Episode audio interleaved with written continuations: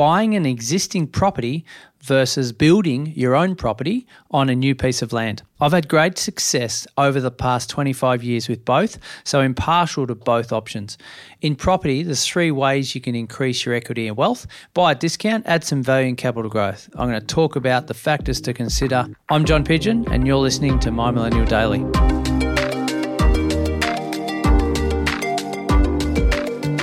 So let's look at the factors to consider for buying existing property first of all. The condition of the property.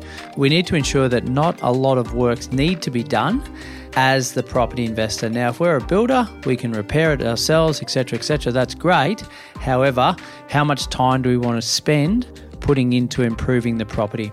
We need to get a thorough building and pest inspection. So, the condition of the property is really important when we buy existing property.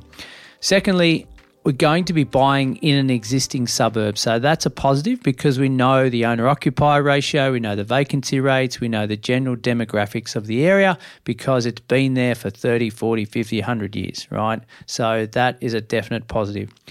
Another positive or a factor is that we can get a tenant in straight away. So we know the cash flow. We know that the process will be over pretty quickly. Once we settle on that property, we recruit a property manager and we've got that tenant in there. We understand what the cash flow of that property is doing and it's set and forget, and then we get back on with our life.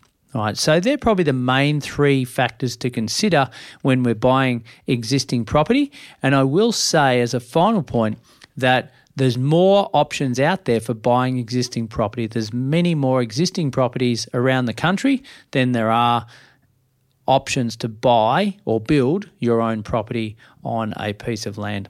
So let's talk about the new build options or, or, the new build scenario. So, first of all, time to build. There's a process to go through. You might settle on that land, and then that time to build may be six, nine, 12 months, depending on the, the size of the build. The process and the mindset around doing this is a really important one. And if we're not up for that, then it's not worth the hassle. We just prefer that existing property and get on with our life, as I mentioned. So the, the holding costs need to be factored in when we're building this property. There's going to be progress payments, and as those progress payments increase, the holding costs are going to increase. But generally, what I say, and there's a misconception out there, is that when we're buying existing property, we pay stamp duty on the whole purchase price as an investor. When we're buying a new build or building on a piece of land, we pay stamp duty on the land only, which means we might save ourselves six, seven, eight, nine thousand dollars, whatever the price may be.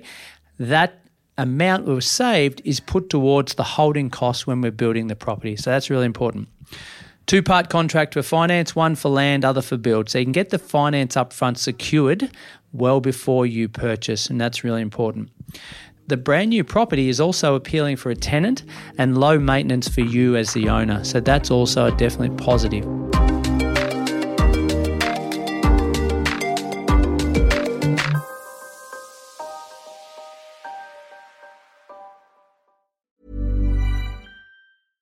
I'm Sandra, and I'm just the professional your small business was looking for. But you didn't hire me because you didn't use LinkedIn jobs. LinkedIn has professionals you can't find anywhere else, including those who aren't actively looking for a new job but might be open to the perfect role, like me.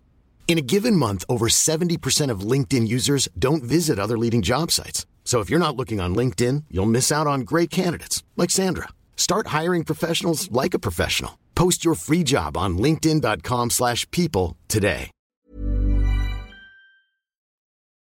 Let's look at builder reliability and costs.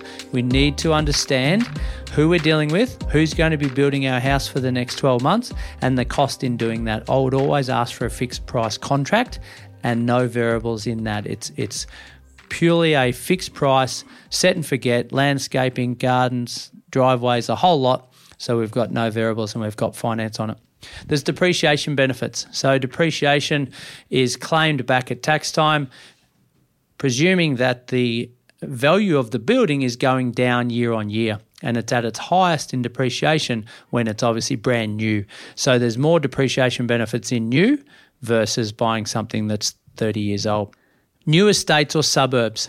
We need to understand that when we're building new, we might be in a new estate or even a new suburb, a whole new suburb may be being built, right? So for me personally, I want to buy in the early stages of those estates or we may even buy in an infill development, which is basically in an existing suburb, and there may be only three or four lots there. Right, we've got a lot more certainty around the demographics if we do that. And then the last factor to consider for a new build is the builder's warranty. We know that once we build that property, that there'll be a builder's warranty in place for a few years beyond that, which ensures that if there's something wrong with the property and it's a builder's fault, then they will come and rectify that.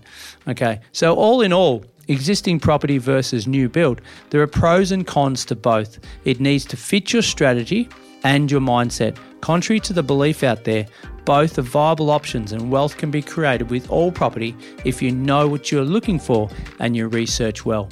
I've got a video explaining both. See the link below if you want to check that out.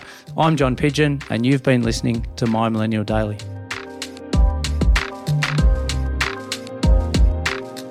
My Millennial Daily is produced by My Millennial Money, also available on Spotify.